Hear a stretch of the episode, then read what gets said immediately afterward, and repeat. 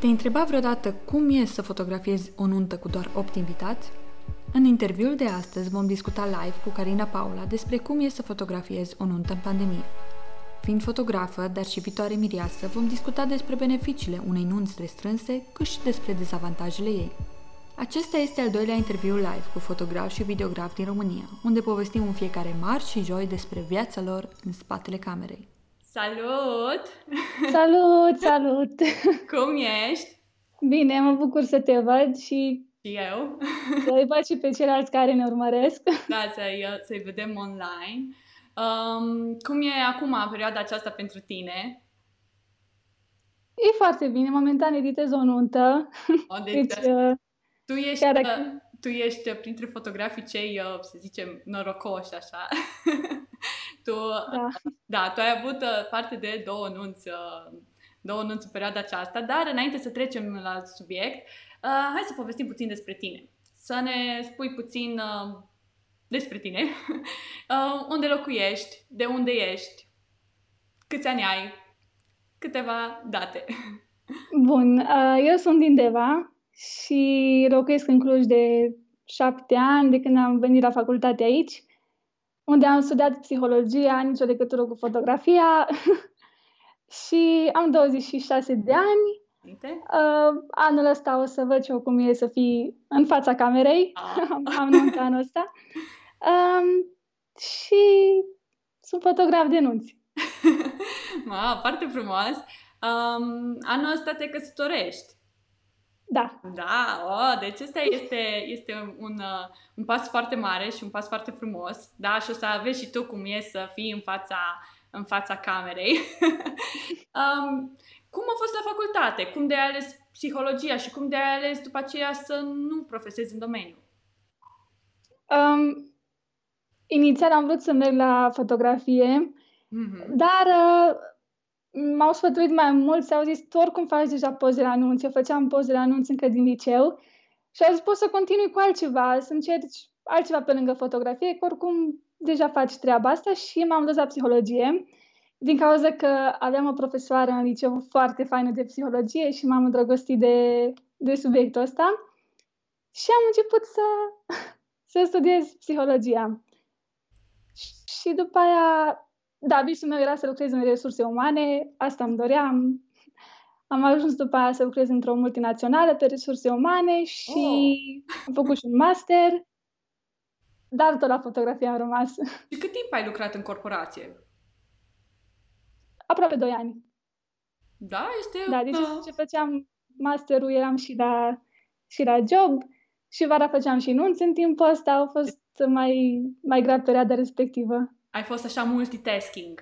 Deci foarte, foarte... Te invidiez. Eu nu am putut să le fac pe toate și la un moment dat a trebuit să renunț și să aleg ce-mi plăcea cel mai mult, oricum, fotografia, și nu-mi pare rău. Dar mi-a plăcut o parte din mine, mi-a plăcut și munca la birou și partea asta de marketing. Oricum este interesant. Și la ce vârstă ai început să fotografiezi prima nuntă? Eram în clasa 11-a și prima nuntă la care am făcut poze a fost nunta pastorului de tineret din biserica din Deva, unde mergeam eu. Mi-a scris cu 2 luni înainte, Carina, nu mai avem fotograf de nuntă, au renunțat și vrem să ne faci pozele la nuntă. Am zis, în niciun caz, nu. Deci, n-am aparatură, aveam un aparat, aveam Canon 550D, senzor crop, nici nu știam ce înseamnă senzorul crop, și un obiectiv 50. Și m-am dus la nuntă cu obiectivul, cu aparatul, cred că aveam și ceva lumini din alea puse pe sus. Serios? Da, deci eu așa aveam impresia că la nuntă trebuie neapărat să fii cu cât mai multă aparatură, să ai lumini, umbrele. Da. Ai fost singură? Ai avut un... Am fost singură. Și cum ai putut să te folosești de toate lumini? Nu știu. Nici acum nu știu ce a fost în capul meu și în capul lui, mai ales ca fotograf. Ideea e că înainte să merg la nuntă, m-am uitat foarte mult pe YouTube la cum se folosesc luminile, blitzul, făceam poze cu blitz și în biserică și peste tot, blitz. Acum nu mai fac așa. Și Da, asta a fost prima nuntă. Așa am ajuns să fac poze la nunți. Și tot atunci ți-ai descoperit și pasiunea pentru fotografie? Îmi plăcea dinainte să fac poze. Și știu că făceam și prin liceu poze. Aveam diriginta mea. Diriginta mea și încă o profesoară de română din liceu aveau doi băieți mici și, nu știu, le-am făcut niște poze și le-am luat 8 lei pe ședința foto. Deci, astea... Eu în clasa 10-a făceam poze 8 lei, poze număr nelimitat de fotografii, 8 lei. Și câte poze dădeai? Atunci făceai poze, o ședință întreagă, cât e o ședință de minim 30 de minute și 8 lei era? Sau o poză? La început numai lor le-am făcut așa și le-am făcut câte poze vreau ele. Deci nelimitat, dar pe bani puțin, cât mai mult. No, nu știam. Nu știam cum se face de atunci. Ai fost un fotograf așa perfect pentru alții din punctul ăsta de vedere. Da. Dar este oricum o chestie care poți să o povestești copiilor. Uitați ce am făcut eu. Eu n-am vândut limonadă cu 8 lei, eu am făcut poze de 8 lei. Da. Dar oricum, cred că e o experiență faină asta. Și fain că ai descoperit dinainte, adică ai descoperit... Aveai 18 ani. Nu. Aveam mai puțin. Cred că din clasa a 7-a, cam așa, aveam o săpunieră și cineva din biserica noastră avea un aparat, un Fujifilm, cred. Oana, dacă te uiți, Oana din Timișoara, tu ești, tu aveai aparatul ăla. Și făcea focus, mi se părea foarte interesant cum se vedea așa în ceață tot. Și le-am spus la părinți că vreau și un aparat. Și m-am gândit că mi-au un Fujifilm, așa cum era la mod atunci, cel mai tare Fujifilm, așa cu zoom, se deschidea obiectivul. Da. Na. Și ajung acasă într-o zi și pe pat văd un Nikon.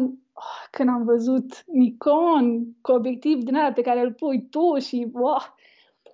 Da, și mi-au luat părinții mei un Nikon și apoi alți fotografi mi-au zis treci pe Canon, nu știu cum. Apoi am fost în Norvegia și am fost la niște cursuri de fotografie într-un liceu, era ceva schimb școlar și toată lumea de acolo era pe Canon, știi? Și aveau studio, totul cu Canon. Am zis, băi, înseamnă că aparatul ăsta, firma asta chiar e ceva... Da, și mi-a luat și eu Canon, după am trecut pe Canon.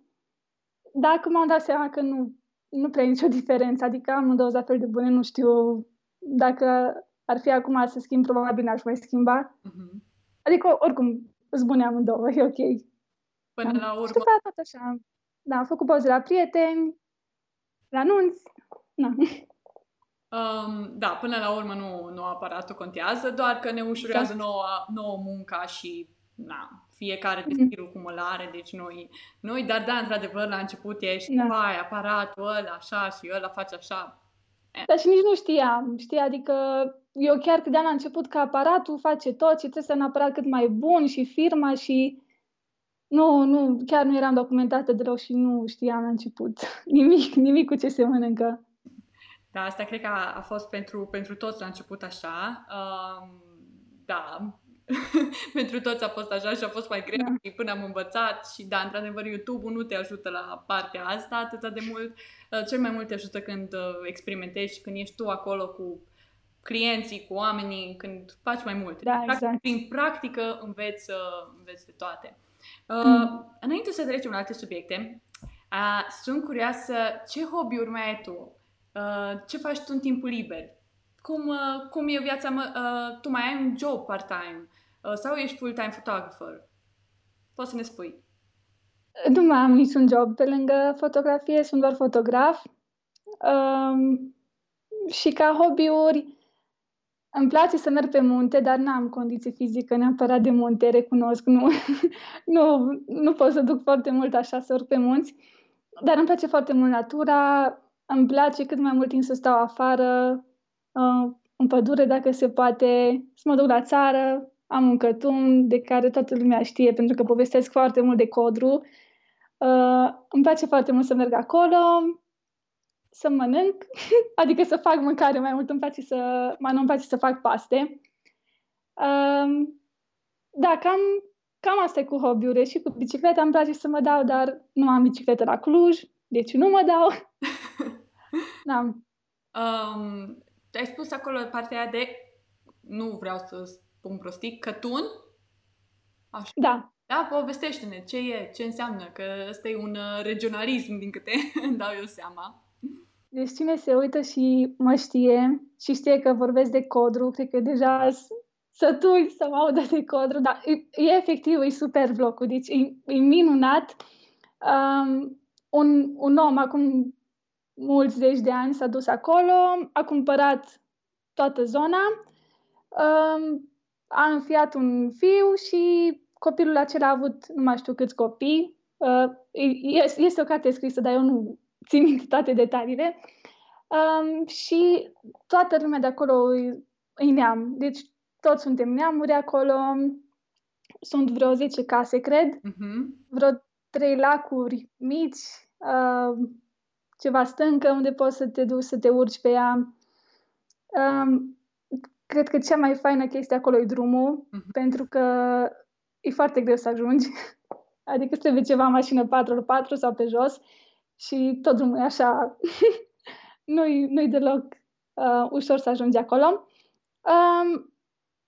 Poate mi-e așa drag locul ăla și din cauza că toate verile mi-am petrecut acolo și mi-e drag de toți oamenii în vârstă care sunt acolo și de toate momentele. Acolo m-a și cerut în căsătorie logornicul meu, da? Deci poate de-aia așa de... și în ce parte a țării? Aproape de Deva, mai aproape de Cluj? Aproape de Deva, da. E aproape de Deva și total izolat. Deci chiar e un cătun între niște păduri, total izolat de orice. Ce frumos, foarte frumos. Da. Ar trebui să faci... Eu pe contul tău nu am văzut poze și eu te urmăresc.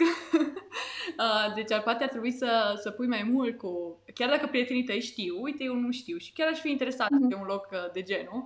Că sunt multe locuri frumoase în România și multe locuri pe care noi, fotografii, nu le știm, dar ajungem să le cunoaștem dacă tot mergem și auzim de la alții. Și social media ne ajută foarte mult. Deci data viitoare așteptăm poze pe story. Da, am pus, dacă vor să se uite, am pe site. Am pus acolo un blog. Bine, o postare acolo pe site cu mai multe poze din Codru. Puteți să vă uitați. Frumos. Și eu i-am făcut acolo direct highlight, articol, care tu spui să dai click și să vedem sau... Da, exact. Deci pe site-ul meu, carinapaula.ro, la Codru.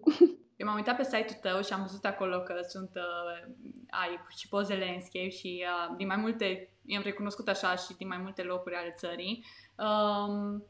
Da, și foarte frumoase. Este un loc la un lac în munte care mie îmi place foarte mult și eu n-am ajuns până acolo că este mult de urcat din câte am văzut. Retezat? Da, exact. Ok. Da, odată am vrut să mă duc acolo cu un cuplu, dar da. Da, a fost mai greu și pentru ei și pentru mine nu neapărat că îmi place. Dar și pentru ei și atunci n-am vrut să-i solicit, dar mi-am dorit mult. Și n-am știut că este atâta de mult de urcat. Dar Denis m-a avertizat, soțul meu este cu urcatul pe munte, îi place foarte mult. Și da, și pe mine mă tradează condiția fizică. Good!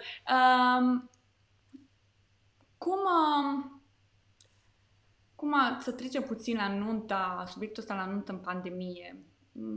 Cum e pentru tine ca și viitoare mireasă?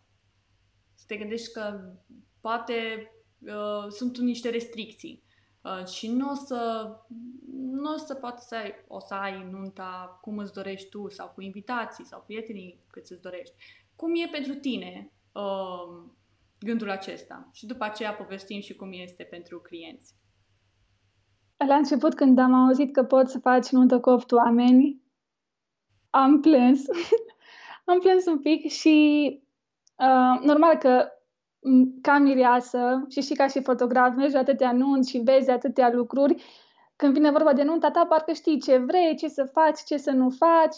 Deja îmi imaginam când intram în sală, toată lumea aplauda, venea tortul, făceam poze cu invitații, mă jucam Ligreto, nu știu, deci, da, am niște filme, ca să zic așa, în cap, știi? Și când am auzit că nu se mai poate ce am vrut eu, chiar m-am supărat, dar după aceea când am văzut câți oameni suferă și că unele familii chiar își pierd apropiații, m-am gândit că e mai important să-mi fac nunta cu câți oameni se poate, dar măcar să știu că restul sunt sănătoși, și atunci cumva m-a liniștit gândul ăsta, știi? Adică să știu că și dacă nu pot să vină toți pe care mi doresc acolo, măcar să știu că sunt sănătoși și, nu știu, ies că e la un suc sau ceva după aia. Și, da, acum nu pot să zic că m-am prea agitat, pentru că m-am gândit că până în iulie poate se mai ridică din restricții. Am văzut că deja poți să faci nunți cu 16 oameni și acum cu cât o să fie, atât o să fie, mai vedem ce o să se întâmple. Și cumva de asta am fost mai liniștită, nu pot să zic că m-a stresat foarte, foarte tare. Da, cred că și eu în pandemia asta am realizat așa puțin partea asta egoistă a mea. Adică imediat când am aflat unele vești, eu eram fix acum, fix anul acesta, vai, de ce? Dar după ce mi-am dat seama că sunt oameni care sunt bolnavi, care își pierd joburi, da, care nu au unde locui, care au probleme mult mai grave decât, nu că n-ar fi și ale noastre, să zicem, grave, dar sunt altele mult mai grave și, na, de bine de rău, unele lucruri le putem face și putem trăi, da, în continuare. Dar poate asta ne-a învățat pe mulți pandemia asta, că na, nu trebuie să fim atâta de egoiști. Bun. Tu, Carina, tu ai avut două nunți în pandemie. Tu ești un fotograf norocos, un fotograf care, da, wow, eu te-am urmărit pe Instagram și eram, da, și eu vreau și eu îmi doresc. Da, și cum a fost pentru tine să fotografiezi pandemie? A fost neașteptat, pentru că la fiecare dintre cele două nunți am aflat cu foarte puțin timp înainte să se întâmple. De exemplu, la prima nuntă m-a sunat sora miresei cu 4 ore înainte să fie nunta. Eram duminică, mâncasem ceva și mă sună sora miresei, ceau Carina, nu, mi-a scris pe Instagram, ceau Carina, azi e nunta surorii mele, poți să vii să faci poze. Ok? Da. Și da, am verificat bateriile, să fie totul încărcat, să fie ok, și m-am dus la nuntă. Asta cam așa a fost. Și după aia la a doua nuntă, la Filip și Elisabeta, tot așa m-a sunat Filip cu o săptămână, două înainte. Mi-a spus că se căsătoresc, dacă vreau să vin să le fac poze, da. Și m-am dus. A fost foarte fain, pentru că la ambele nunți. Eu până acum n-am văzut nunți decât cu sute de oameni și mi se părea cumva că mirii, în ziua nunții, ori nu-și... Sunt așa de acaparat și de prinși de toate lucrurile. Vorbește cu mătușa, fă poze cu nu știu cine, pleacă cineva, du-te, salută, știi? Parcă nu au atâta timp cât și-ar dori ei să se bucure și să conștientizeze ce se întâmplă, știi? Și atunci când am văzut nunția asta cu 8 oameni și când am văzut cum se bucură ei doi unul de altul și... Oa, deci chiar, nu știu să vă explic, e un sentiment foarte fain. Adică să fiu acolo cu ei și să-i văd că ei chiar se bucură și doar ei doi și încă eu și 5 oameni și cumva chiar pot să respire un pic, să-și dea seama ce se întâmplă. Da. Partea asta așa de la 400 de invitați, că știu că asta a fost subiectul, 400 de invitați la o persoană, mă gândesc că e ceva. E o trecere și altfel și pentru tine ca și fotograf. Dar acum... Da, și partea asta, că, vai, avem mai mult timp. Și asta, într-adevăr, și noi când am avut nunta, deși suntem fotografi, am știut unele lucruri, totuși abia am avut timp de ședința foto în ziua nunții. Da. Pentru că este greu, trebuie să... Toată lumea mă suna și îmi spunea și deși n-am vrut chestia asta, s-a întâmplat. E greu să-ți faci nunta așa cum ți-ai dorit, mai ales dacă ai o nuntă de zi, cum am preferat și eu. Dar da, cred că este mult mai interesant și mult mai fain să faci nuntă așa cu o persoană Dar cum a fost așa pentru tine așa? Mă gândesc că de cum a fost la pregătiri, cum a fost la partea asta, experiența ta, la partea asta organizatorică, să zic așa. Da. N-am știut la ce să mă aștept, îți spun sincer. O să vorbesc mai mult de nunta lui Filip și a lui Elisabeta, pentru că acolo s-au întâmplat mai multe. Deci la nunta lor, cred că singura diferență dintre o nuntă cu 8 oameni și o nuntă cu 400 au fost cei 392 de invitați. Pentru că în rest au avut tot. Deci a fost o nuntă de la A la Z. Da, m-am trezit dimineață, am făcut poze la detalii, am scos rochia de mireasă a Elisabetei în curte, am pus-o în cireș, am făcut poze la rochie, am făcut poze la costum la Filip, am făcut poze când se machia singură în baie, lui Filip când se îmbrăca, când se pregătea cu sacou și așa. La buchet am făcut, deci totul. Apoi am fost la cununia civilă, din nou ca la o nuntă obișnuită, și apoi la biserică, foarte emoționant. La biserică cumva așteptam tot să înceapă și nu știam ce să facem. Și spune Elisabetei, intri cu tata tău, deci cumva părea așa de normal totul și zice da. Și eu am intrat cu tatăl ei, am pus o piesă de pe telefon.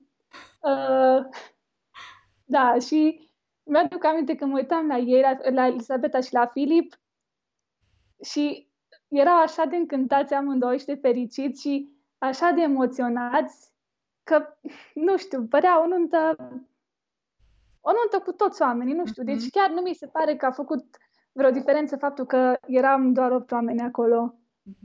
Da.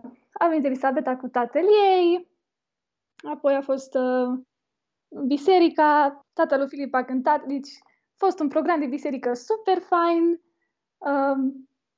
Eu am plâns, sincer, și eu am lăcrimat acolo, când și-au citit jurămintele, iar am lăcrimat. Cu un ochi făceam poză cu unul așa. Și apoi am mâncat foarte, foarte bine. Da. Candy bar a fost și candy bar. Nunta asta a avut tot ce trebuie. Deci mireasa a făcut candy bar-ul. Mireasa și surorile ei au trimis niște prăjituri. Am rupt niște crengi de cireș din grădină. Am pus acolo pe candy bar. Am găsit un ananas în casă. L-am pus și pe el acolo. A fost momentul cu tortul, în care ei doi au tăiat tortul. A fost și muzică pe fundal la momentul ăla. Deci da, a fost super. Deci a fost practic cu tot acâmul.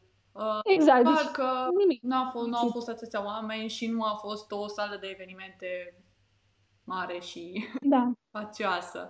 Da. Dar pe tine a fost ceva care ai simțit tu lipsa a unui detaliu, a unui lucru? Să zici că e fain, dar parcă ceva lipsește. Sincer, nimic. Deci, nimic. Mie ce-mi place foarte mult în ziua anunții e să fac poze la detalii, să aranjez acolo buchetul cu pantofii, cu inerele, cu tot. Și la nunta asta am avut timp să fac toate combinațiile. Deci, acum, Elisabeta, tu știi dacă te uiți, am aranjat în toate felurile acolo tot ce aveau ei. Nu, chiar nu pot să zic că am simțit lipsa la nimic. Și ședința foto cu ei doi, se simțea așa o emoție și o bucurie între ei doi, exact ca la doi miri dintr-o nuntă cu sute de invitați.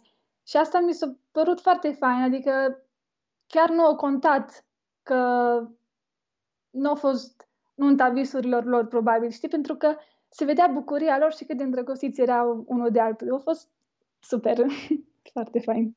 Cred că până la urmă asta contează cel mai mult, ca mirii să se iubească, că dacă se iubesc ei, dacă până la urmă și pozele iasă și organizarea e super și dacă ei doi se iubesc și ei doi își doresc nunta aia să fie despre ei și nu despre alte persoane, cred că iasă super și poți să transmiți mai departe chestia asta. Deci într-adevăr se poate să nu simți nevoia. Da, cât timp ai avut ședință foto cu ei? Asta e problema, știi, la nunți. Nu avem timp să facem poze cu mirii, că îi trebuie să-i luăm și Dacă avem 15 minute, 20 de minute ne bucurăm. Cum a fost, cât a durat ședința și cum a fost? Aici a fost foarte simplu, din cauza că Filip, fiind și el videograf de nunți, ne înțelegem unul pe altul. Știm cum e să ai miri faini, să, nu știu, să n-aibă timp, să se bucure unul de altul în ziua anunții, să stea la poze. Și ne-am dus la poze, cred că peste o oră am stat acolo pe un deal. Da, cam așa am stat. Ne-am dus cu o pătură după noi. A fost minunat, vreme faină, soare, un apus, de parcă era august. Foarte frumos a fost totul. Da, să specificăm și pentru alții. Când a fost nunta? Și unde? Da, în aprilie, în 20 și ceva aprilie, în Piatra Neamț. Frumos, frumos. Da. Și am văzut un loc foarte frumos de pregătiri. Este un loc anume, l-au închiriat, un Airbnb sau este un loc de restaurant sau hotel? Da, pe Airbnb, o cabană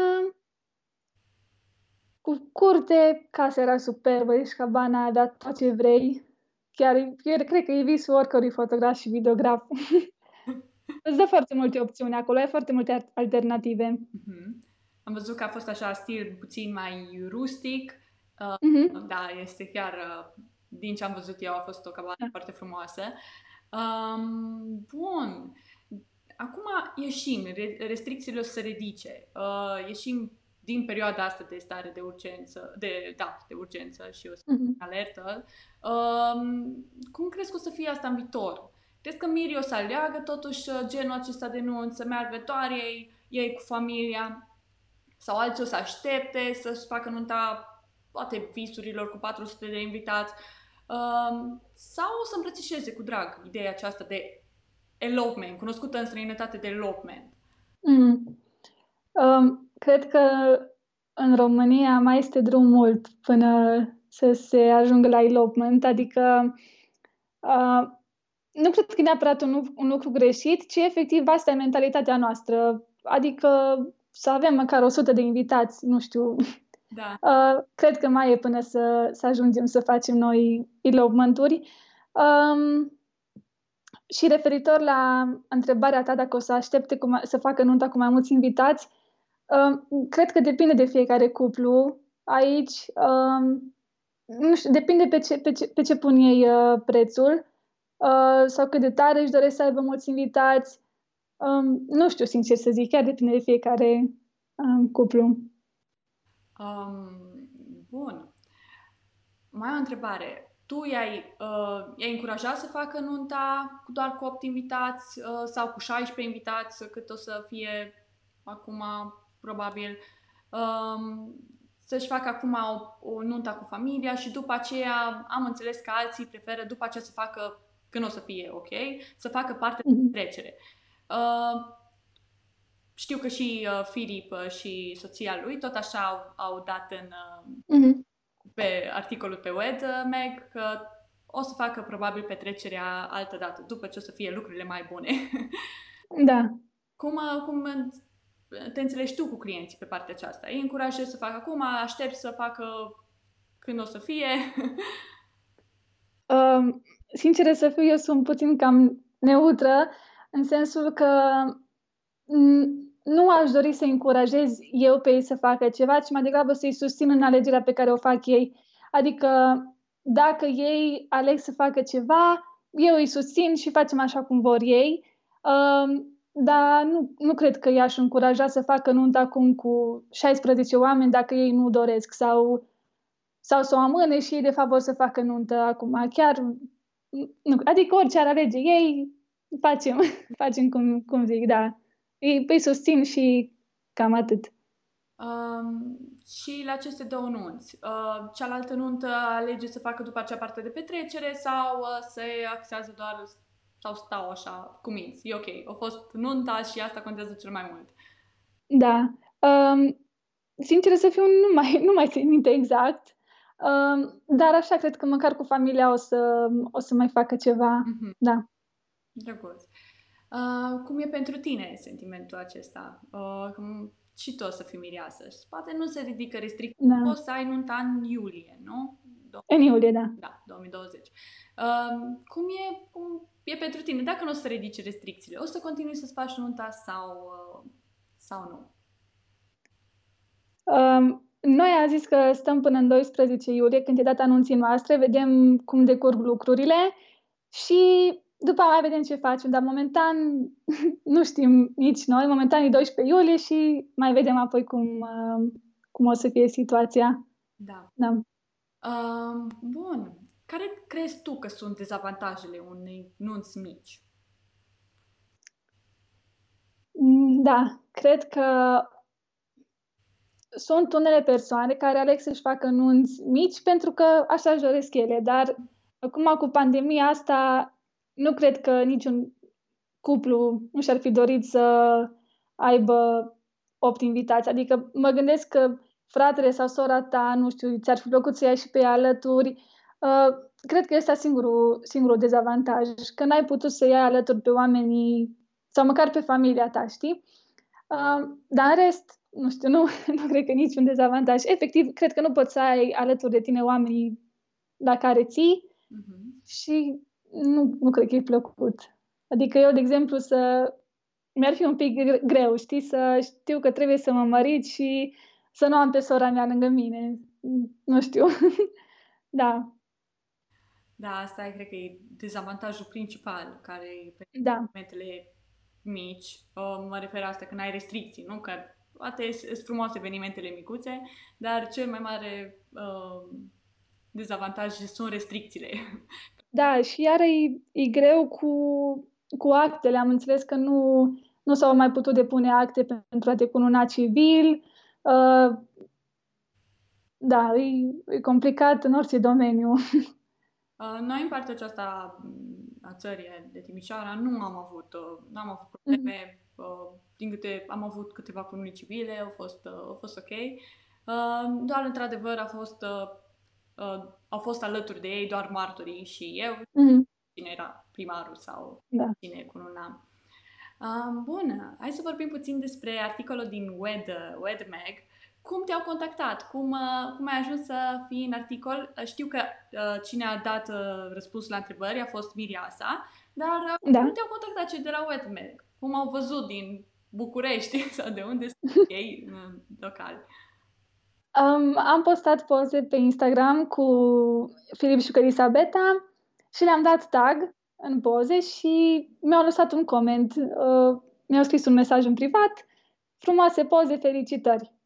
Și am zis mulțumesc! Și apoi au contactat-o pe Mireasă, ea le-a răspuns la niște întrebări și le-am mai trimis și eu niște poze și așa au făcut ei articolul. Deci am dat tag și s-a ajuns aici. Da, foarte, foarte frumos. Și mai ales că în perioada aceasta poate și alte persoane o să se simtă încurajate să facă nunta cu mai puține persoane și să realizeze de ce este nuntă, pentru ce au ales să se căsătorească. Într-adevăr, da, în România, puțin conceptul de nuntă, nu este ca și în străinătate. La noi se primesc daruri de nuntă sau așa, și atunci oamenii mulți nu pot să renunțe la partea aceea. Dar pentru mulți acest nu e un inconvenient, le place și vor să fie doar ei și până la urmă contează iubirea dintre cuplu. Da, exact. Da, e foarte fain că au dat așa. Mie mi se pare că social media chiar încurajează fotografii să meargă mai departe, să li se afișeze munca și să li se vadă dincolo de ce au ei, pentru că fiecare are un grup de oameni la care li se văd postările și asta mi s-a părut un lucru foarte frumos. Înainte aș vrea să-i încurajez pe cei care se uită la noi, să vedem cât se uită, 37 de persoane, să lase comentarii, întrebări pentru Carina, dacă aveți... Mi-ar plăcea mai mult pentru Carina să fie și să răspundem, să avem după aceea la final o sesiune de întrebări și răspunsuri. Bun. Mai o întrebare aș avea. Din punctul tău de vedere, cum arată o nuntă perfectă? Nunta perfectă. E foarte greu când ai mulți invitați să fii relaxat tu ca miri și ca mireasă, din cauza că o să fie cineva probabil care vine să-ți spună hai repede că pleacă mătușa, hai să saluți pe nu știu cine, hai că... Na. Și am și pățit la ședințe foto în ziua anunț, eram cu mirele și cu mireasa și tot timpul sunau părinții că pleacă nu știu cine și să vină să-i salute. Și tot timpul mirii se simțeau așa pe grabă, nu se bucurau de moment. Dacă le spuneam să se ia în brațe sau așa, se tot gândeau că trebuie să ajungă înapoi la restaurant. Da, deci cred că o nuntă perfectă ar fi o nuntă în care ar înțelege și invitații că au nevoie și mirii de un pic de timp pentru ei doi și de spațiu. Nu zic neapărat că o nuntă mică e o nuntă perfectă. Cred că poți să fie și nunți cu multe persoane, atâta timp cât înțeleg invitații că mirii sunt și ei oameni și le e greu să se împartă între sutele de invitați.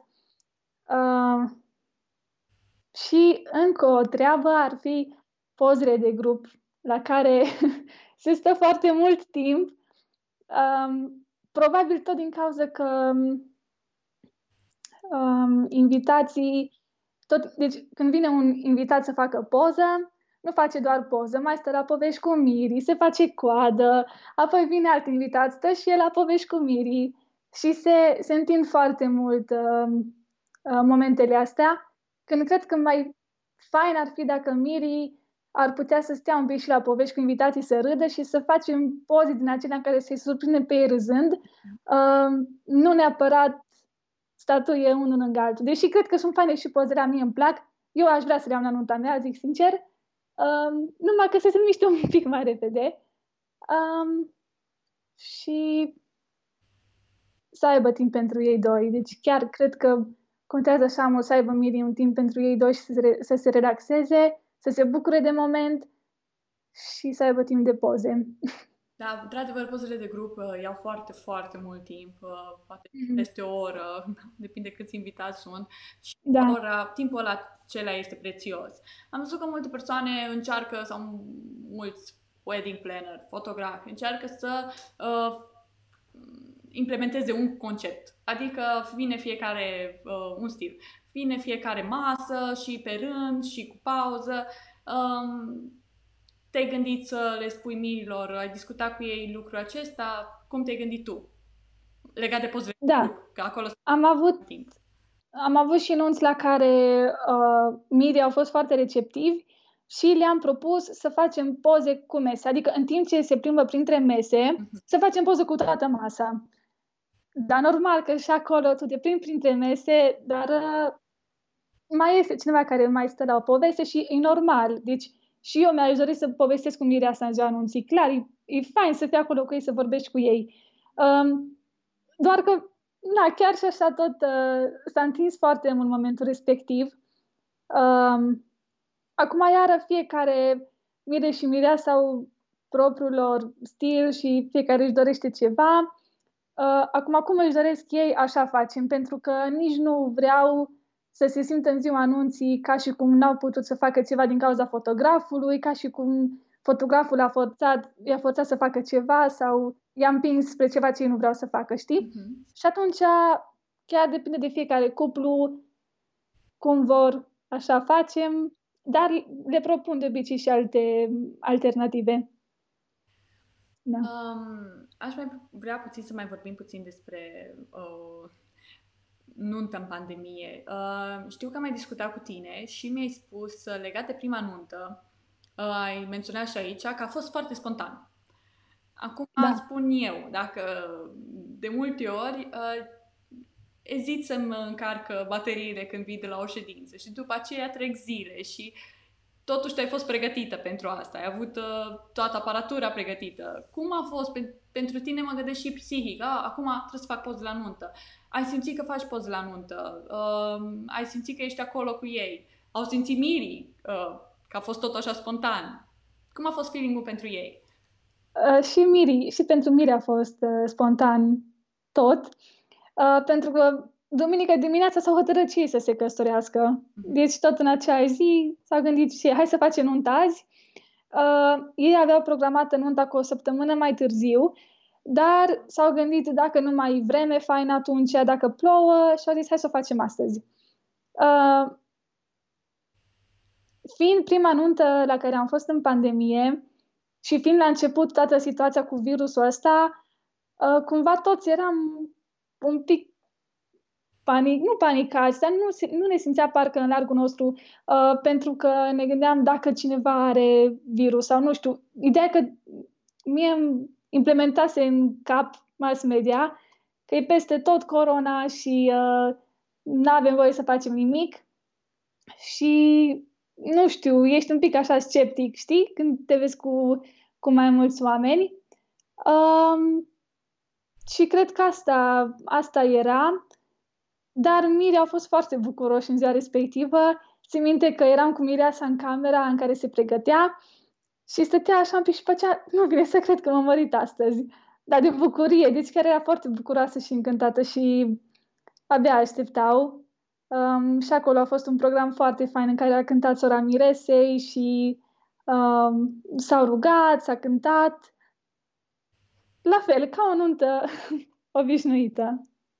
Da, cred că și pentru ei trebuie să aibă puțin timpul ăla, măi, astăzi mă căsătoresc, astăzi este nunta, sau chiar dacă este o nuntă spontană, să zicem așa, totuși poate o zi ar fi fost indicat din anumite puncte de vedere. Dar oricum mă gândesc că a fost foarte frumos și așa, pentru că până la urmă contează că se iubesc și că ori ales să facă da, ideea că la nunta asta au fost foarte multe elemente așa mai intime. De exemplu, buchetul ei de mireasă a fost un buchet din lavandă uscată primit de la soțul ei în urmă cu câteva luni. Deci totul era așa foarte romantic între ei doi. Înainte să aibă loc ceremonia religioasă, știu că eram în cameră eu cu mireasa și cu sora ei și a ieșit sora ei, a rămas eu cu mireasa, se fac câteva poze. Și a intrat soțul ei și am zis să îi vedeam așa un pic emoțional. Și am zis, vreți să vă las un pic împreună? Și a zis, da. Și i-am lăsat. Cred că aveau așa nevoie că, nu știu, era foarte emoționant totul. Erau fericiți și îndrăgostiți și era totul minunat. Da, asta contează foarte mult. Am observat, din câte mi-ai povestit tu, că ești mult taxată pe povești. Și că îți place mult poveștile din spatele lor. Adică asta e foarte important, asta sunt chestii de detaliu. Sunt curioasă cum ți-ai descrie tu stilul tău de fotografie. La întrebarea asta niciodată n-am știut să răspund. Îți zic sincer. Ca și cu lor te referi sau felul în care abordez eu situația, cum îi abordez pe Miri? Felul în care abordezi tu. Ok. De exemplu, în dimineața nunții, când sunt cu mireasa la pregătiri sau sunt puțini oameni în cameră și o văd pe ea așa un pic mai emoționată sau stresată, o rog să-mi povestească cum s-a cunoscut ea cu viitorul ei soț sau cum a cerut-o în căsătorie, nu știu, povești care probabil ar ajuta-o să se relaxeze un pic și să-și ia un pic gândul de la stresul nunții. Și cumva când începe să povestească și zice de prietenul ei, de soțul ei, o vezi așa de liniștită, știi? Cu beții mai greu, pentru că eu oricum nu sunt în elementul lor la poze, nu toți. Dar în momentul în care încep să povestească despre celălalt, îi vezi așa cum se ridică un nor de deasupra capului lor și încep să fie foarte relaxați așa, să se bucure de ziua. Cât oferi tu la timpul de pregătiri? Ai nevoie de un timp minim? Pentru că de multe ori, dacă este în grabă, poate nu ai timp să pui întrebări sau să te gândești și la starea miresei. Poate numai atunci când ajungi să-i faci poze, te gândești, stai că are și ea o stare. Mai ales că să menționăm că în România nunțile de multe ori sunt foarte, foarte, foarte pe grabă. Avantajul, mă gândesc că la o nuntă mică, care a fost acum cu Filip și care ai avut, a fost relaxul ăsta. Dar, în general, nu ai parte. oferi anumit timp, o oră la mireasă sau îți împarți cumva timpul înainte cu ei?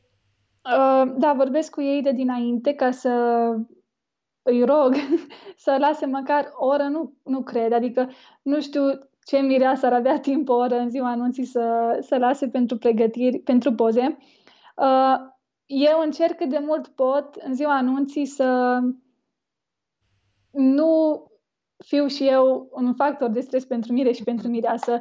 Adică dacă ea vrea să se pregătească, eu mă apuc și eu iau papucii de unde îs, aranjez acolo, fac poze la rochie, zic, vezi că ți-au rochia, vezi nu știu ce, pentru că nu cred că m-au nevoie de încă un om care să le tot streseze și să pună întrebări și...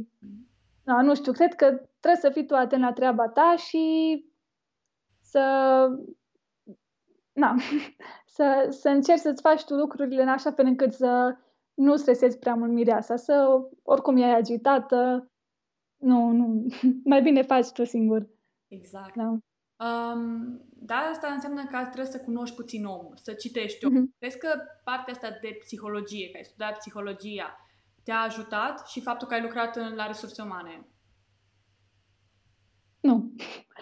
Cred că asta depinde de fiecare om, cum vede el pe cealaltă persoană. Eu, de exemplu, cred că îmi dau seama să văd dacă o mireasă e stresată sau e liniștită. Sunt mirese care chiar sunt extrem de relaxate în ziua anunții, deci chiar... Dacă întreb ceva, poți? Da, nicio problemă, da, nicio problemă. Ok, deci, da, așa sunt unele mirese foarte relaxate. Și sunt altele care simt așa o presiune pe umerii lor, probabil și din cauza că, nu știu, de multe ori și părinții vin și pun întrebări. Vezi că, nu știu, cine nu are loc la masă și mireasa își face părul sau așa. Adică nu știu dacă e momentul atunci, știi? Stai că am deviat de la subiect. Da, deci îmi dau seama de oameni, dacă sunt stresați sau nu, dar nu neapărat din cauza că am studiat psihologia, ci efectiv pentru că, nu știu, simt cumva cu ei, adică le văd reacțiile și gesturile și îmi dau seama. Dar cred că orice om și-ar da seama de un om dacă e stresat sau nu.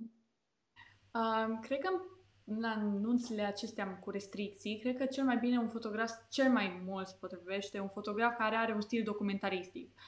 Care nu se axează foarte mult pe a plănui fiecare etapă, așa cum facem așa, cum stai așa și mai mult pe partea asta de documentare.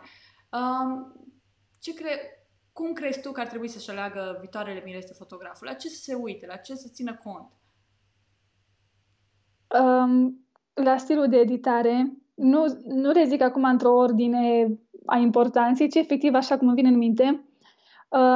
Deci dacă voi știți că nu vă place cum editează cineva pozele, luați pe altcineva, că nu se supără fotograful că nu vă place. E ok, pentru că și fotograful preferă să lucreze cu cineva care știe că se simte confortabil cu tine ca fotograf, are încredere în tine și e liniștit pentru că știe că tu îți faci treaba. Și să aleagă pe cineva care e pe același stil de editare, apoi să vadă dacă fotograful respectiv reușește să surprindă ceea ce își dorește mireasa. Eu, de exemplu, ce-mi doresc pentru nunta mea este să plângă lumea. Adică vreau să văd pe mama emoționată, pe mama lui Dani.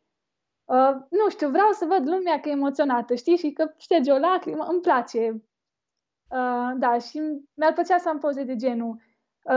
Unii oameni poate nu pun accent pe treaba asta, poate pun accent pe pe pozele de grup, știi? Și cred că e important să treci un fotograf în funcție de ce vrei tu de ce poze vrei să ai în ziua anunții, cu ce să rămâi. Altceva, sigur o să-mi vină în minte după ce încheiem live-ul, dar... Da, oricum astea sunt două categorii mari care trebuie ținut cont și foarte, foarte important. Mai aveam una. Cred că e important să și cunoști un pic fotograful înainte de nuntă. Să vezi dacă sunteți pe aceeași lungime de undă. Da, asta am vrut. E important să se și potrivească un pic personalitățile, știi? Și să vă înțelegeți. Da, să fie un match-match acolo. Exact. Bun, mai e o întrebare am legată de nunți. Când am vorbit cu tine acum o perioadă, mi-ai spus că te așteaptă un sezon full, un sezon cu multe nunți. Cum e pentru tine? Poate că nunțile nu o să mai fie o perioadă sau multe o să se programeze pe septembrie doar, într-o lună. Cum e? Cum ai tratat tu cu viitoarele tale mirese? Poți să spui și da câte nunți ai bucuite. Eu știu că în jur de cam 20-25. Da, vreo 24 de nunți aveam pe anul ăsta. Până acum, anunțele din aprilie și din mai, toate s-au reprogramat, în afară de o nuntă care a fost în Suceava și, având în vedere situația, n-am putut să ajung acolo. În rest, toate s-au reprogramat. Acum nu pot să zic ce o să se întâmple până nu mai trece un pic de timp. Nu știu la ce să mă aștept, sincer. Vedem. Da, până la urmă, noi, ca și fotografi, suntem alături de ei în orice decizie. Da, și ne dorim să fim parte alături de fericirea lor. Asta e foarte important. Și înainte să trecem la întrebări și răspunsuri, unde te pot găsi persoanele? Pe site, pe social media, unde ești tu mai frecventă și mai activă? Cel mai activă sunt pe Instagram, pe Carina Paula Photographer, apoi pe Facebook, tot așa. Site-ul, am tot zis că, am zis în pandemia asta, acum am pun site-ul la punct și postez, la anunț, tot ce n-am pus până acum. Dar nu am făcut asta. Dar și pe site mă puteți găsi pe carinapaula.ro. Și cam atâta. WhatsApp, Skype, vedeți că... Super! Da, într-adevăr, și eu am spus că în perioada asta de pandemie îmi finalizez site-ul. Site-ul l-am cumpărat pentru că mi-am schimbat numele. Am preferat să mi-l cumpăr după aceea domeniul, după căsătorie, și l-am din septembrie și suntem în mai și nu am făcut mare lucru pentru că asta este foarte important, ca să se ocupe, cred că, de partea aceasta alte persoane, nu tu ca și fotograf, când ești poate mai critic cu munca ta și altfel vezi. Bun. Da, deci și când pun pe Instagram o poză, nu știu, mi se pare că nu e așa faină, că nu-i nu știu ce. Iar și la fel pe site, păi să aleg 100 de poze să pun pe site, nu știu, parcă nu știu dacă pățești și tu, dar câteodată nu mai îmi plac unele poze sau mi se pare, din cauza că le-am văzut de așa multe ori, parcă nu mi se mai pare nimic ca wow la ele. Da. Și cumva tot amân. Vorbeam live-ul trecut cu Sorin tot despre subiectul acesta și da, eu prefer să fac... Am două stări. Starea în care atunci o editez și sunt, wow, ce faină e. O pun pe feed, e posibil să nu meargă pe feed, asta este altă problemă. Și după aceea mai starea, am predat nunta, îmi place, dar sunt mai critică cu mine. Nu e o problemă cu poze sau așa cu nunțile, dar sunt mai critică cu mine în momentul ăla și zic, și totuși în sinea mea sunt, pentru că sunt mai critică, zic, sper să le placă și oamenii sunt foarte încântați, e ok, am clienți foarte mulțumiți și Doamne, binecuvântată cu ei, dar sunt foarte critică și atunci nu postez nimic și renunț la nunta aia să mă uit și atunci încep să mă uit după câteva luni și după ce mă uit după câteva luni începe să-mi placă și zic, dar de ce n-a postat nunta asta? Și pun întrebări, Dar am observat asta că Denis, de exemplu, când i-arăt o poză și spun sau editez și vede poza și zice, uai, cât e de frumoasă și ce culori și și atunci sunt fericită. Deși poate eu în momentele alea zic, sau de multe ori sunt foarte încântată când i-arăt o poză și zic, hai să vezi ce poză. Și el să zică, pentru că nu cunoaște starea, nu cunoaște... ce a fost acolo. Da, dar eu cred că asta ar trebui să se ocupe alte persoane, dar ca și fiind freelancer și mai ales așa, e cam greu să ai o altă persoană doar dacă o să ai un asistent și asistentul să facă partea asta cum se face în străinătate. Am observat că în străinătate asistenții fac treburile astea și mi se pare foarte ok. Tu ești detașat și te focusezi doar la munca ta și partea de social media și de blog și de așa, site-uri, se ocupă o altă persoană. Mm. Hai să citim aici întrebări, dacă sunt. Am dat mai sus, acum o să mă apropii puțin pentru că nu am ochelari și nimic port. Așa. Good vibes de Nisa Moldovan. Ada Gica. Gica. Ah, Carina. Bun.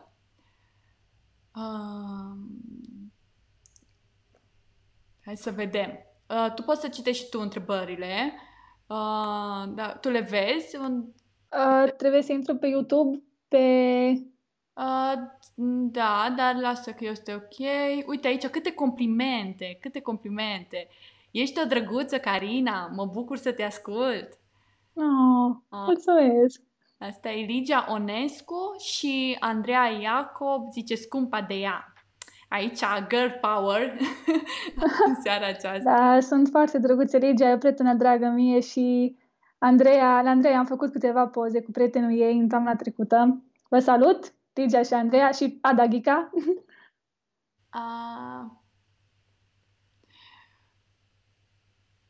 Așa, Naomi, cred că e sora ta. Noemi. Așa, cum e să faci poze la o nuntă în familie? Adică mă gândesc la neamuri sau la familia ta? Da, Noemi zice asta pentru că i-am făcut ei poze la nuntă. Păi nu știu, Noemi, să-mi spui tu cum e să-ți facă sora ta poze la nuntă, că tu ai experiența asta. Ideea e că la nunta surorii mele a fost foarte bine din cauza că am avut-o pe Sharon Chibu. M-am gândit că nu pot să fac chiar toate pozele la nunta surorii mele. Adică vreau și să apar în pozele de grup sau să am și o poză așa când stau la masă, la povești cu cineva, nu știu. Și am vorbit cu Sharon cu o săptămână înainte. A fost foarte drăguță, o acceptat și a venit cu mine la nuntă și a făcut o treabă superbă. Era așa... all over the place, unde era nevoie de Sharon, era acolo, mi-a plăcut foarte mult de ea, a făcut o treabă super faină. A fost greu să fac poze la nunta surorii mele din cauza că nu neapărat am reușit să simt așa, să diger tot ce se întâmpla în ziua respectivă. De exemplu, când vinea Noemi cu tata spre altar, eu făceam poze, vedeam pe mami că ținea cu telefonul așa și filma și mami și am vrut să zic, mami, lasă telefonul jos că apari în poză cu telefonul. Deci, acum profit de chestia asta. Dacă sunt viitoare mirese sau părinți care se uită, vă rog frumos, cât mai puțin cu telefonul, pentru că după aia mireasa se uită la poze și toată lumea cu telefonul și nu pot să zic că nu știu ce emoții, știți, într-o poză așa cu telefonul. Da, dar oricum și mami avea o lacrimă aici și... tati era foarte emoționat și eu făceam poze la Noemi cum vine spre altar. Dar apoi când am văzut filmarea am plâns. Deci când am văzut filmarea chiar mi-am dat seama ce s-a întâmplat și am plâns. Da, atâta tot. Deci n-am simțit neapărat că a fost greu să fac poze la nuntă pentru că am apărut și eu în multe poze. Atâta că nu am reușit să empatizez cumva, să simt și eu emoția aceea. Mm-hmm. Legat că ai vorbit puțin de partea de video, preferi să ai un coleg pe partea de video? Preferi să fii mai mult pe foto? Cum e pentru tine? Eu nu colaborez neapărat cu cineva pe video, dar îmi place să merg cu oameni pe video, pentru că deja când te pui la masă, la restaurant, după ce trece cu biserica și tot și aperitivul, te uiți așa unul la altul și zici, e ok, acum deja e mai relaxant. Și cumva când povestești cu colegii de pe video, vezi cu ce situații s-au confruntat și ei și mai schimbi așa niște experiențe. Eu întotdeauna am optat pentru video. Îmi place să am colegi pe video, da. Da, și mie îmi place să am, mai ales că dacă ai shooting cu cuplu, mai ai și tu timp puțin să privești în ansamblu. Adică să faci câțiva pași în spate și să te mai uiți în jurul tău și să nu fii chiar acolo all over the place. Asta îmi place foarte mult și de-aia încurajez că simplu mai ai și tu momentul ăla de respiro și mai ales când 20 jumătate de oră nu ai timp să te relaxezi așa. Da, și partea asta cu video încurajez să opteze. Dar da, într-adevăr, sunt invitații care și părinții mei tot așa au făcut la noi care și stăteau acolo cu telefonul și filmau și toate pozele care ei erau nași, păreau cu telefonul și filmau și într-un fel bucură-te așa vizual că e ok, o să fie alte filmări sigurat care o să apară pe social media și o să vezi. Deci cumva eu înțeleg oamenii, de exemplu cum a fost la ultima anunță în pandemie în care tatăl miresei transmitea live către familie, știi? Înțeleg cazurile astea, adică normal și mi-ar plăcea să văd dacă era anunța surorii mele și eu nu puteam să fiu acolo, știi? Nu, acum la alte nunți nu stau eu până vin pozele de la fotograf, știi? Și trebuie să arăt la serviciu, să vadă colegele. Înțeleg și asta, deci e ok să faci poze, dar mi-ar plăcea să se bucure un pic și de moment. Exact. Tu ești o persoană foarte înțelegătoare, deci e foarte ușor cu tine. Hai să vedem... uite, Elisabeta ce-a zis că mulțumim frumos că ai fost alături de noi, Carina. Te îmbrățișăm cu drag. Deci foarte frumos. Și eu. Sunt clienți. Uite... trebuie să citesc numele puțin și sper să nu ți-l pocesc. Robert Dugeniuc. Hei, ce sfaturi ai da unui fotograf la început de drum? Gen, ar putea începe și dacă nu are aparatură atât de bună? Doar cu aparatură crop? Mă gândesc că să înceapă munca de eveniment, nu mă gândesc de portrait sau altceva. Pentru eveniment e un pic greu dacă ai aparat cu senzor crop.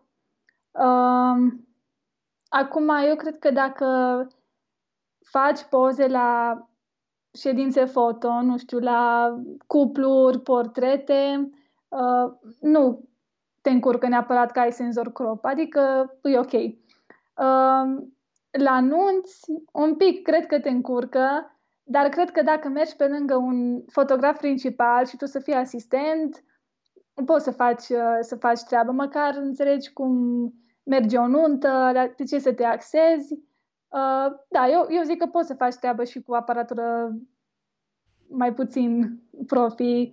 În fond și la urma urmei, nu aparatul face poza, ci stilul în care... felul în care vezi tu lucrurile, ce vrei tu să iasă din poza respectivă, la editat iară se schimbă foarte mult. Da, deci chiar nu cred că aparatul contează prea mult. Numai la eveniment poate e un pic mai greu. Dar aș recomanda un full frame pentru evenimente, clar. Da. Dar dacă se trage în format RAW, atunci se pot termina și din crop. Bun. Pentru tine cum a fost la început de drum? Ai fost și tu, ai fost asistentă sau ai învățat tu singură? Am învățat singură. Da, cum m-a luat nunta aia, prima nuntă m-a luat așa de nicăieri, n-am avut timp de nicio... Da. Nu, n-am fost asistent niciodată. Ba, am fost odată, dar după ce făcusem deja poze câțiva ani buni de zile. Da. Da, e foarte, foarte frumos așa că ai învățat. Ți s-a părut că a fost greu pentru tine la început de drum sau a venit pur și simplu natural? Nu mi s-a părut greu. Adică după ce am învățat să lucrez pe manual, mi s-a părut că totul are o logică și e foarte ușor să faci ceva ce îți place. Adică dacă te pricepi un pic la partea tehnică și ai în mintea ta o viziune și un stil și vrei să faci o anumită poză într-un anumit fel, eu zic că poți să faci tot ce vrei. Așa e. Să citim la întrebare de la Ligia Onescu. Știind că se apropie nunta voastră, cum ați trăit ultimile două nunți, cum ai trăit ultimile două nunți la care ai fost? Foarte bună întrebare, Ligia. Stai un pic să-mi pun gândurile în ordine. Da, la prima nuntă, cum era așa totul nou, m-am gândit, mai poate așa o să fie și la noi, adică, da, nu știu, nu prea știam ce să zic la prima nuntă. După aia, de la a doua, deja mi se părea că e ceva normal, mi se părea că asta e noua normalitate, da, nuntă cu 8 oameni, dar tot mai speram cumva să văd ce se mai întâmplă cu restricțiile. Deci cred că cu cât aș fi avut mai multe nunți de 8 persoane, cu atât mi s-ar fi părut mai normal. Și cred că mi s-ar fi părut normal să avem și noi o nuntă cu 8 oameni, știi? Adică dacă vezi un lucru așa de mult, obișnuiești cu el și ți se pare ok. Adică asta e situația... Da, mi se părea, mai ales la a doua nuntă, când am văzut că poți să faci candy bar, tort, poți să faci tot, știi? Să ai pozele cu detaliu, cum te ajută mama ta să te îmbraci, să-ți încheie nasturii. Mi se pare, băi, e ok, e o nuntă, știi? Da, adică mi-a deschis un pic așa orizonturile. Am văzut, chiar poți să ai de toate, nu contează numărul de persoane. Exact. Bun, Rareș Moț. Bună, Carina! Ok, o secundă, că nu se mai vede. Așa. Bună, Carina! De unde te inspiri? Cum îți vezi cariera în viitor? Care ar fi locațiile to die for it, care ai vrea să fotografiezi evenimente? Deci hai să luăm pe rând. De unde te inspiri? Am multe conturi pe Instagram, dar la niciunul nu știu numele, pentru că tot dau follow, știi? Și văd, wow, ce poze faine, dau follow și după aia nu știu exact cui am dat follow, nu țin minte numele. Dacă nu mi-apare în feed, direct, save, like, love, comment, na. Am foarte multe conturi de unde mă inspir pe Instagram.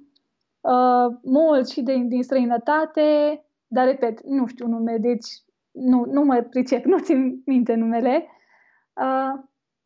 Și mulți români, bineînțeles, pe care îi știe toată lumea.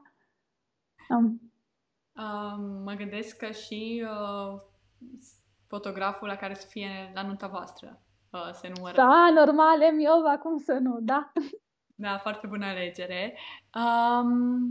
Cum îți vezi cariera în viitorul îndepărtat?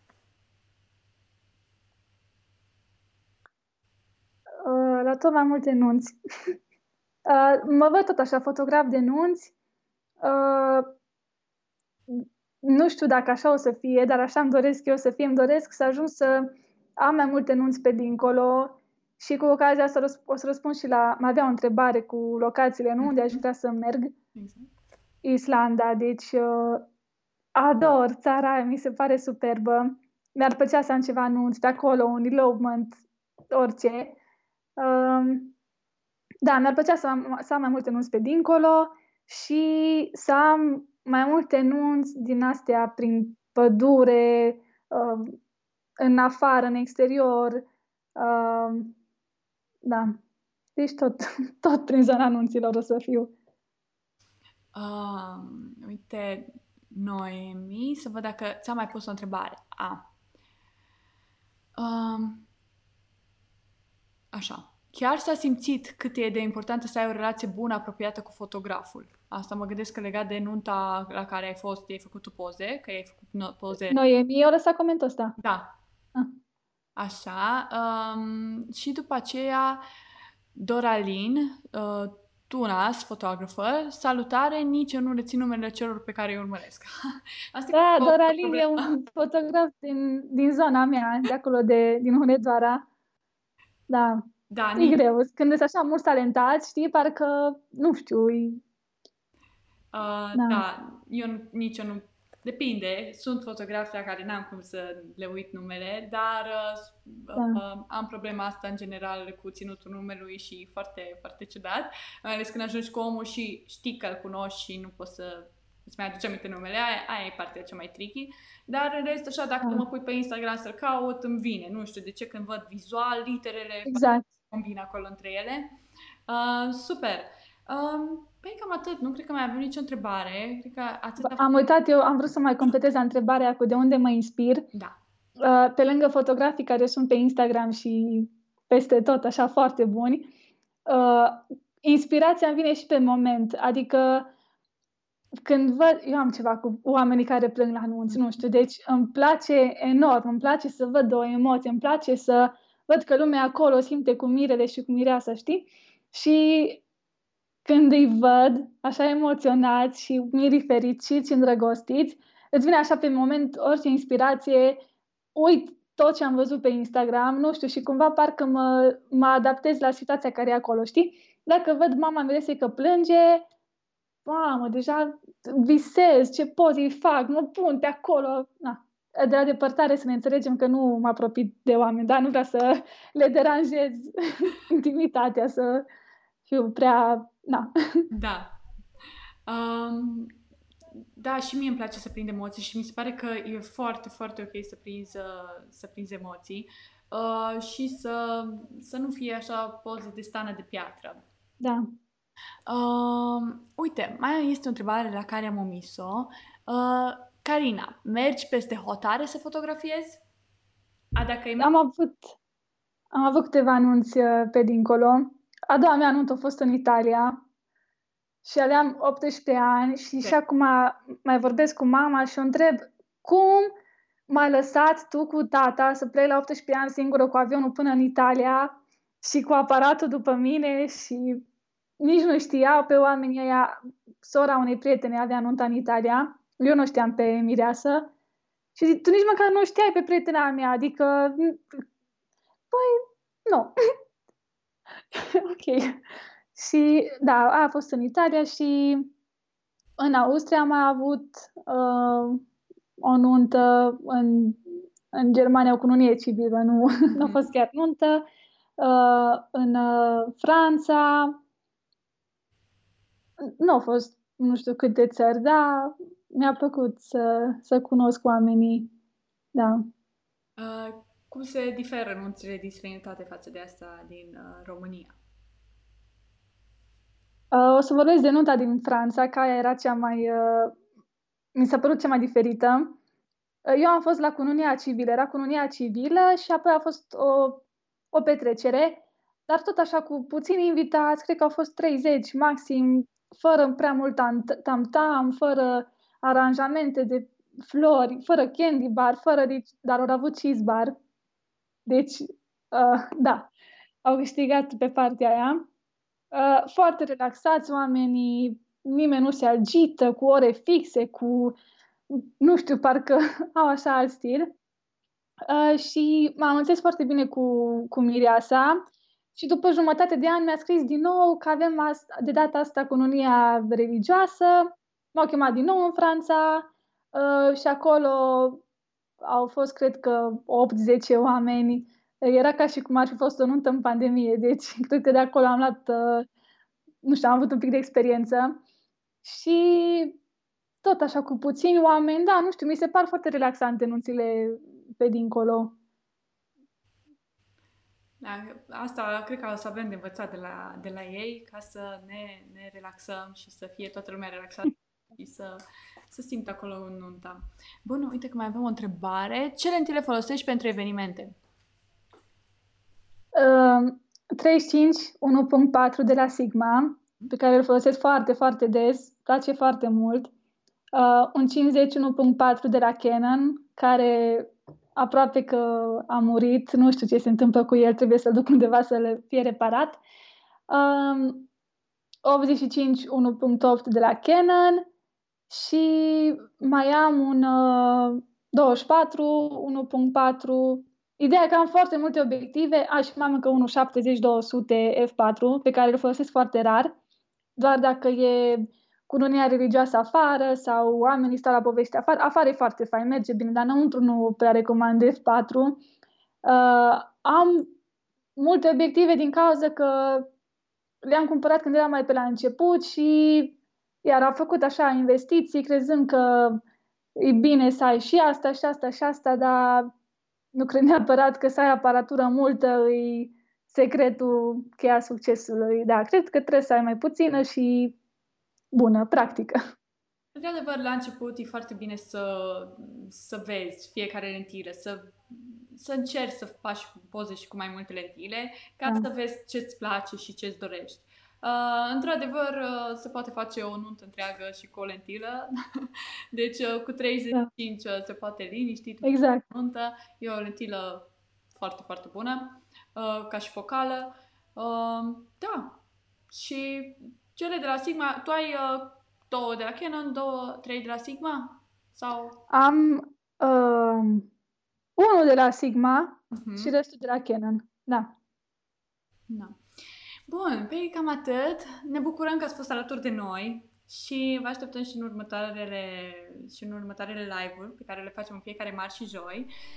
Ne bucurăm, Carina, că te-am avut alături de noi și că ne povesti cum a fost experiența ta nuntă în pandemie și să sperăm că o să ai parte de cât mai multe nunți, să sperăm că fără pandemie și să treacă toată nebunia asta și să revenim la normal. Ce să zic, mi-a părut bine și să ne auzim! Și mie mulțumesc că m-ați invitat. Ne auzim!